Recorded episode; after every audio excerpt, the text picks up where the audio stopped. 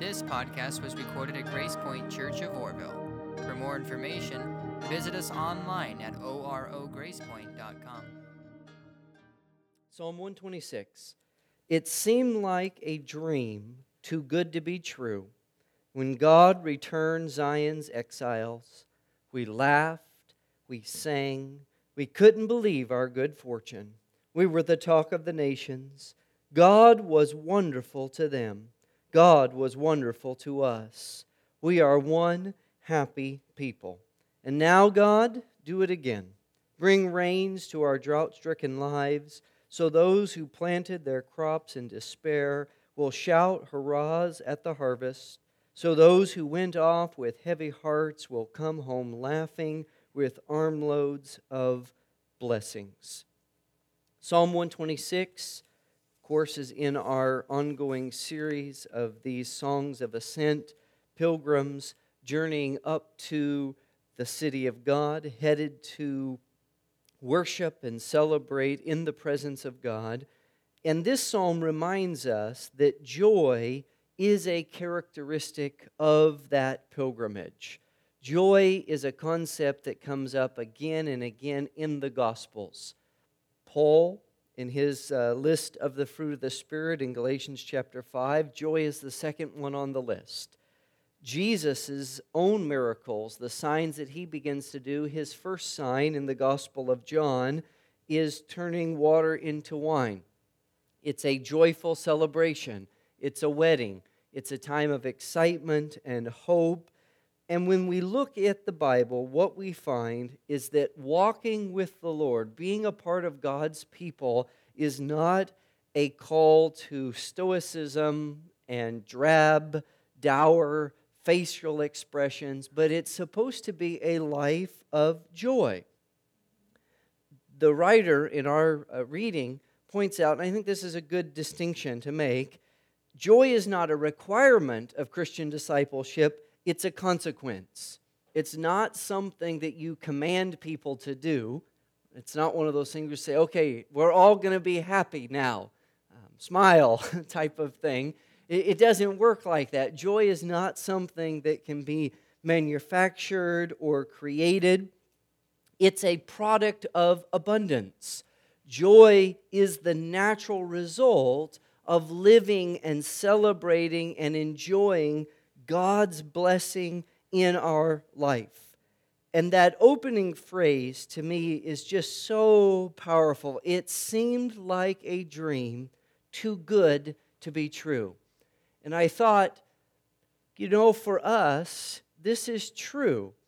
I mean, can anybody here relate to this recognition that, that when I look at what God has done for me, it's almost like it's a dream. It's just too good to be true on some level.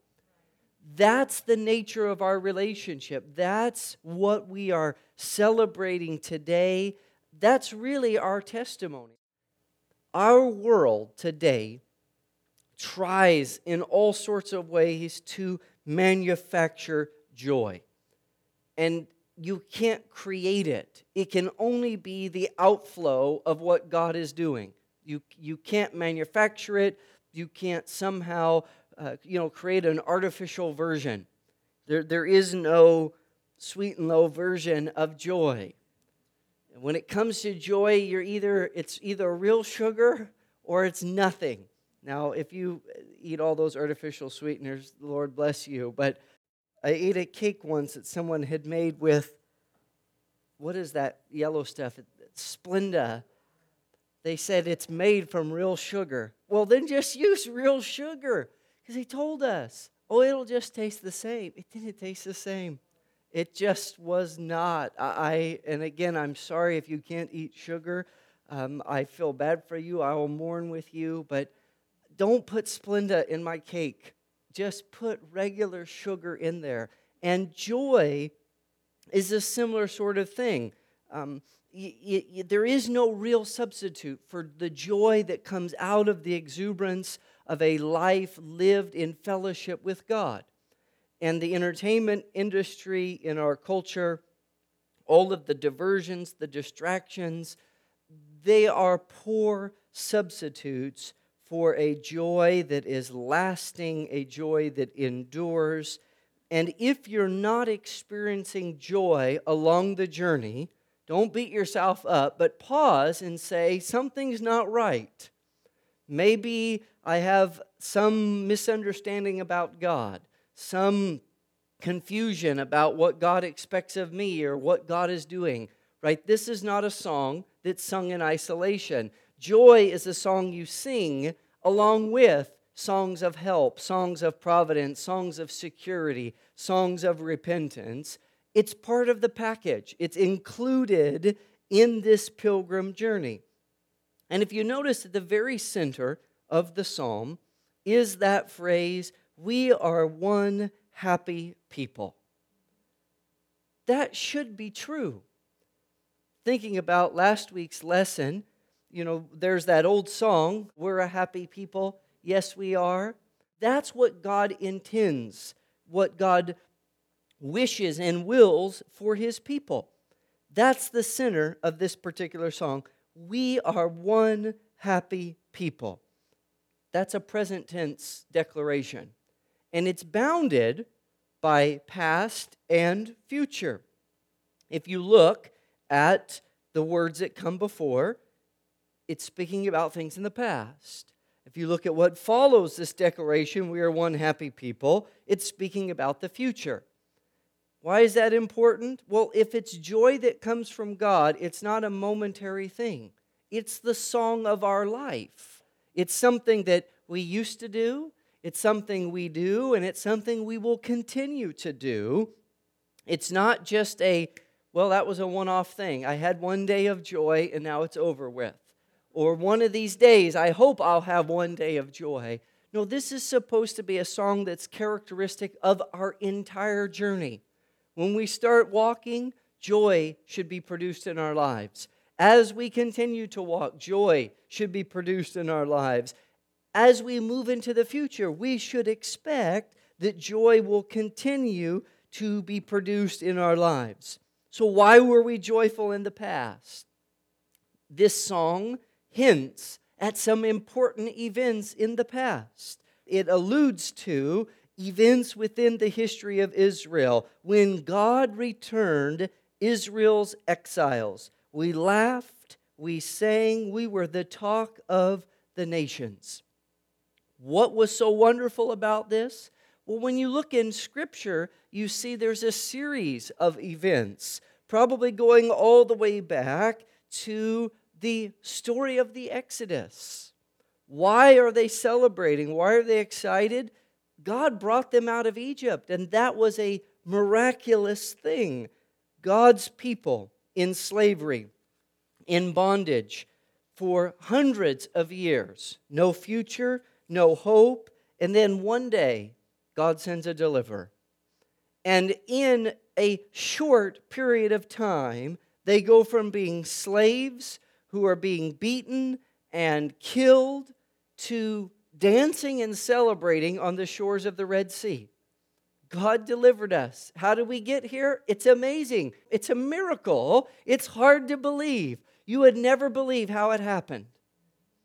This reminded me of a story that I once heard, that even if it's not true, it makes the point about the little kid who came home from Sunday school and his mother asked, What did you learn today?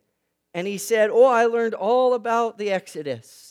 He said, You know, when they got to the Red Sea there and they built that big old pontoon bridge and they were racing across and the Egyptians came and God sent those fighter planes down and they bombed the Egyptians and blew them up. And the little kid's mother said, That's what they told you in Sunday school? And he said, No. He said, But you never believe the version they had. Right? That's but that's how salvation is. You'd never believe it how it worked. What happened to you? Well, Jesus called me and I answered the call and I went down in the waters of baptism and came up and he filled me with the spirit and everything's different. Oh, really? Yeah, it's it's like a dream. It's just amazing. It's wonderful. This is the sense that you get here in this psalm in Exodus 15, listen to how they, they sing. I'm singing my heart out to God. What a victory! He pitched horse and rider into the sea. God is my strength. God is my song. And yes, God is my salvation. This is the kind of God I have. I'm telling the world, this is the God of my Father. I'm raising the roof. God delivered us. God brought us out. And out of that exuberance, we sing. And you can keep walking through the history of Israel. You find the story of David, who has this long, twisty life. We often think he went from killing Goliath to being the great king overnight. There was a journey.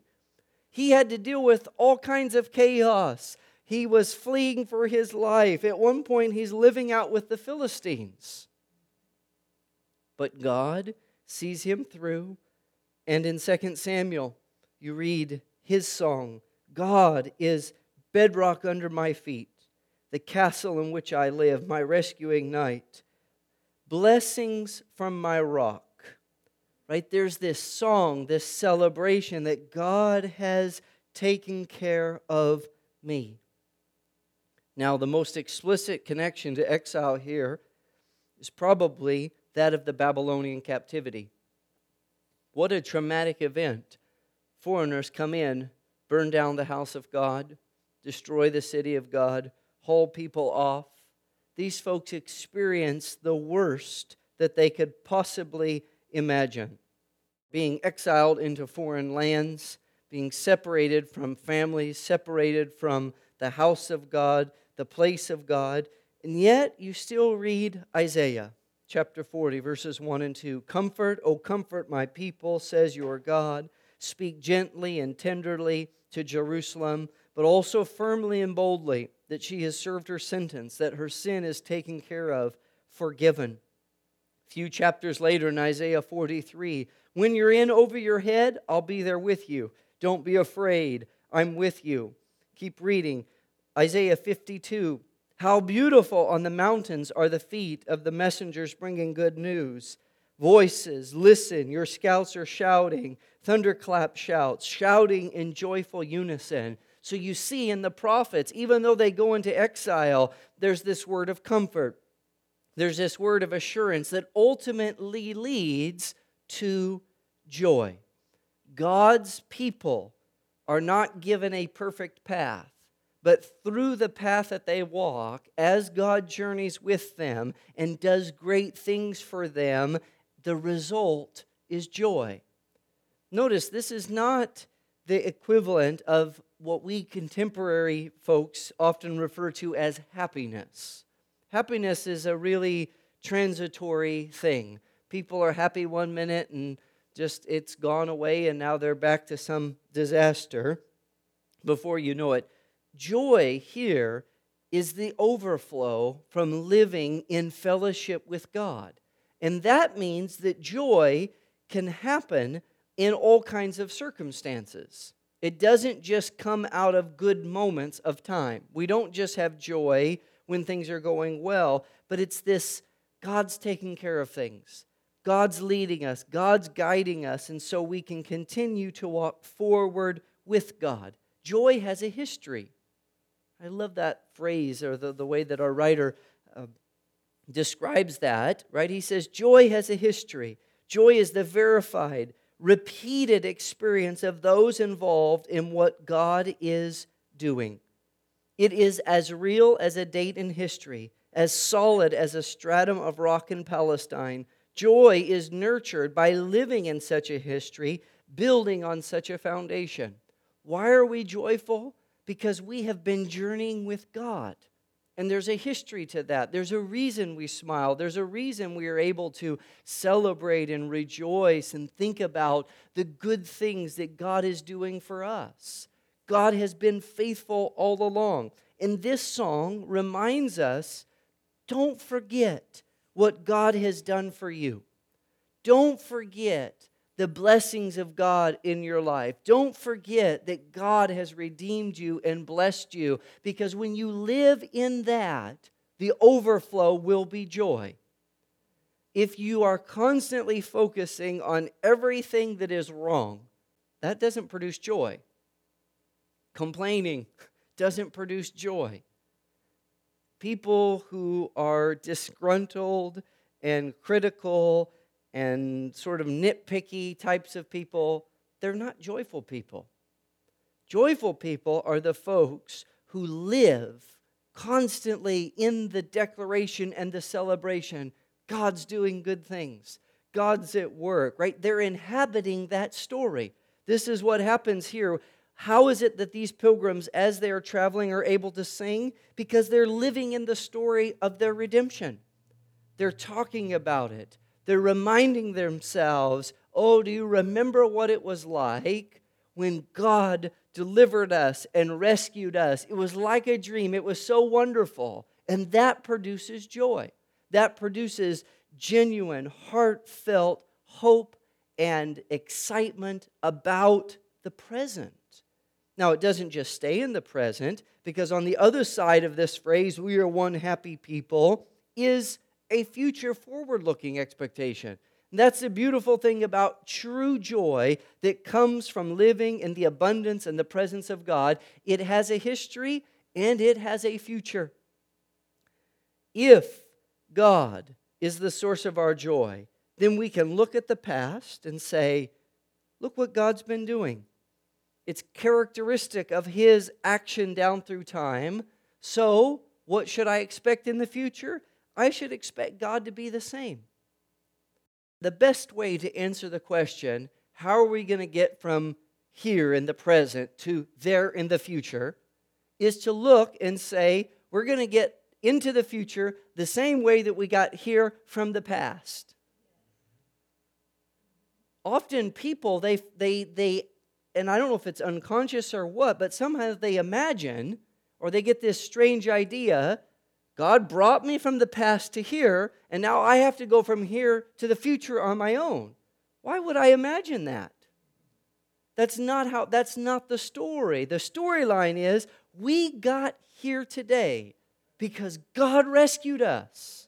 God redeemed us. God reached into the chaos and did what we couldn't do for ourselves. So when we look at the future, we can have joy and expectation. Why? Because He's the same God. He's the same yesterday, today, and forever. In, in Greek, a more literal translation, which I find delightful, is Jesus Christ is Himself, yesterday, today, and into the ages. He is the same. He remains our faithful guide, our provider, our redeemer. And so, just as joy builds on the past, it expects good things in the future. And in our song here, there are those two images. The first one, that of the rain. And he says, And now, God, do it again. See, that's why we can be joyful, because only people who have experienced the power of God can say, Do it again. Think about that. When you say, Lord, save me again. What you're already admitting is He's saved you once before. Right? Our song is not, God finally save somebody. No, we sing, save again, deliver again, restore again, because we are the people with the history that say God's already been doing this stuff. So when we stand here, we're happy people, and we look at the future and we say, And now, God, do it again. What a hopeful phrase.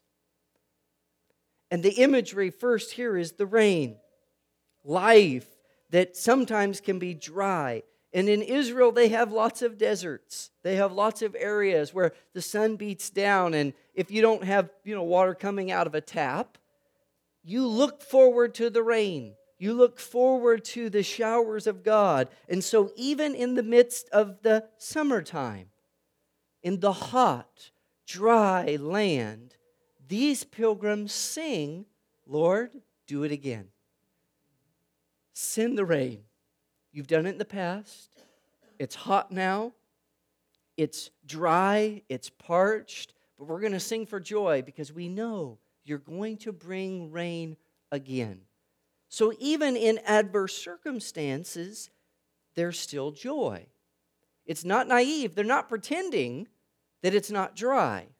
They're acknowledging it's dry right now. It's hot. This, this is, wow, this is rough. Do it again, Lord. Send rain. And then the image they also have in this psalm that they're going to sing about is that of planting seeds.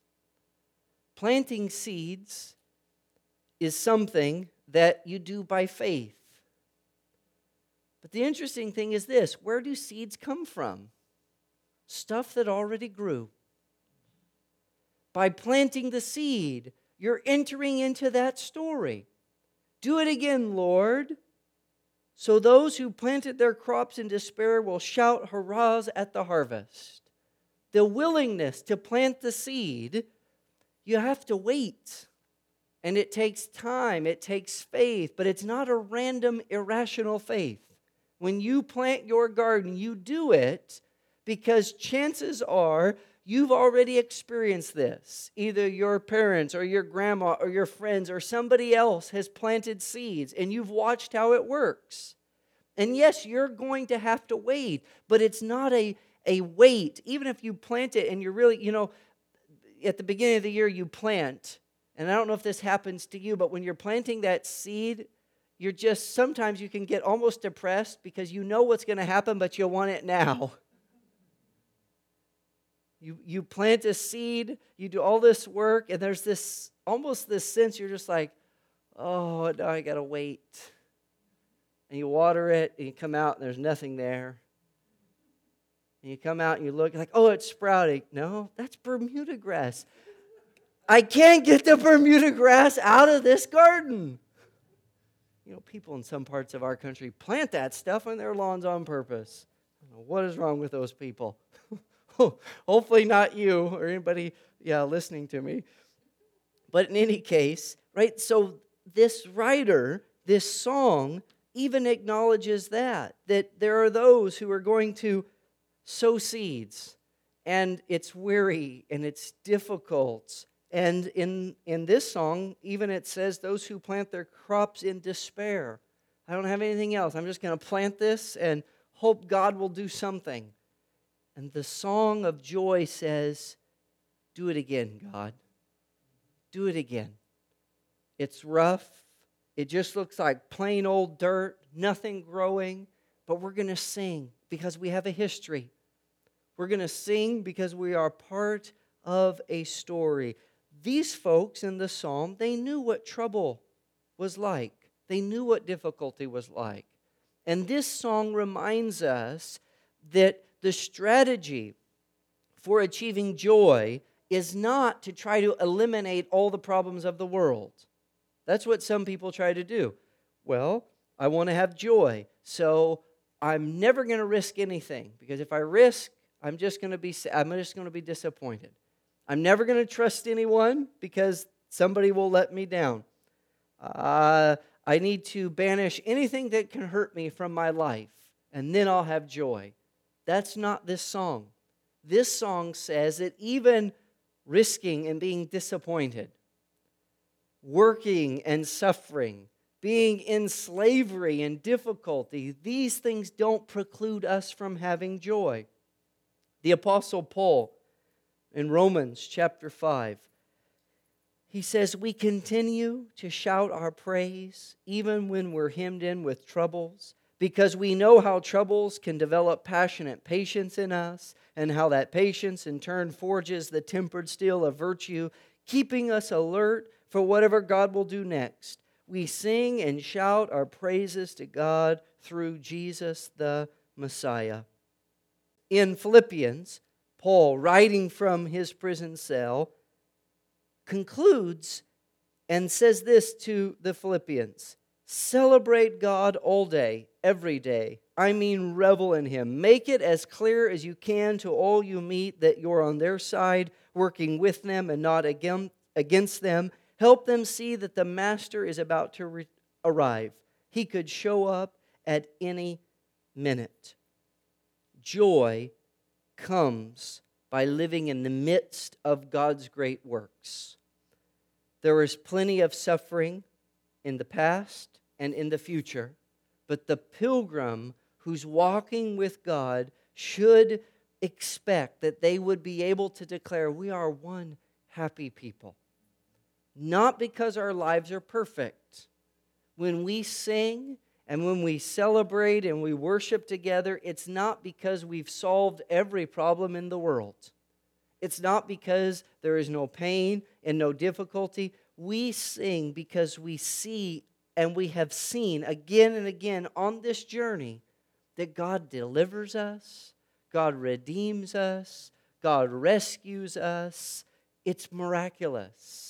Miracle after miracle happens in our lives and in our community and in our larger story. So we sing and we celebrate and we look at the future with confidence. We look at the future with an understanding that, oh, this could be rough, but do it again, God.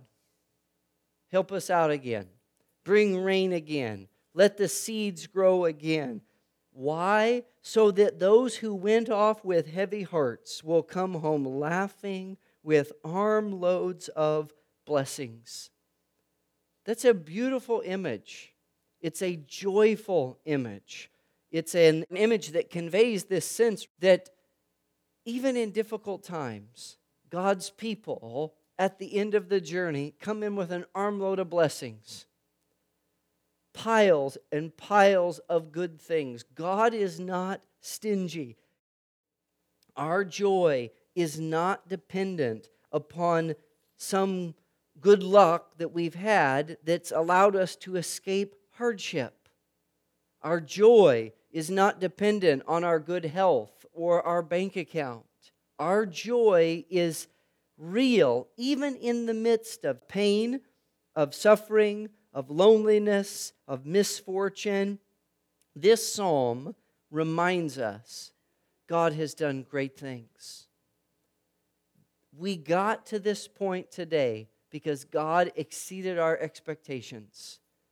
So we're singing, we're celebrating, we're rejoicing. And when we walk out those doors to face the world, we're going to keep singing and we're just going to say, Lord, do it again do it again. When we encounter dry, parched circumstances, we're not going to pretend, oh, everything is great. We're just going to lift our voice in joy and say, Lord, do it again. Right? We're not ostriches with our heads stuck in the ground somewhere pretending like the world is perfect, but we are a joyful people who have been walking with God. And this is what we should expect. This is our hope this is our confidence. This psalm, and I want to read the last paragraph from our reading because I think it sums this up really, really nicely. On the very last, on page 102, this psalm introduces us to the way of discipleship, which has consequences in joy. It encourages us in the way of faith to both experience and share joy. It tells the story of God's acts which put laughter into people's mouths and shouts on their tongues. It repeats the promises of a God who accompanies his wandering, weeping children until they arrive home exuberant with armloads of blessings. It announces the existence of a people who assemble to worship God and disperse to live to God's glory, whose lives are bordered on one side by a memory of God's acts and on the other by hope in God's promises and who, along with whatever else is happening, are able to say at the center, We are one happy people. I am so glad today that I am walking with Jesus. And our voice, when we sing this song, it's a testimony to the world around us. You don't have to have a perfect life to have joy. You don't have to be rich to have joy. You don't have to be able to run a marathon and leap over a wall to have joy. You can have joy in the midst of whatever circumstance life has thrust upon you. You can have joy when you're young, and you can have joy when you're old. It's good for the people of God to sing. I know I remind us of this often, but it's, it's crucial. We sing together as a people to remind folks you can be healthy and have joy. You can have joy in the midst of great sickness.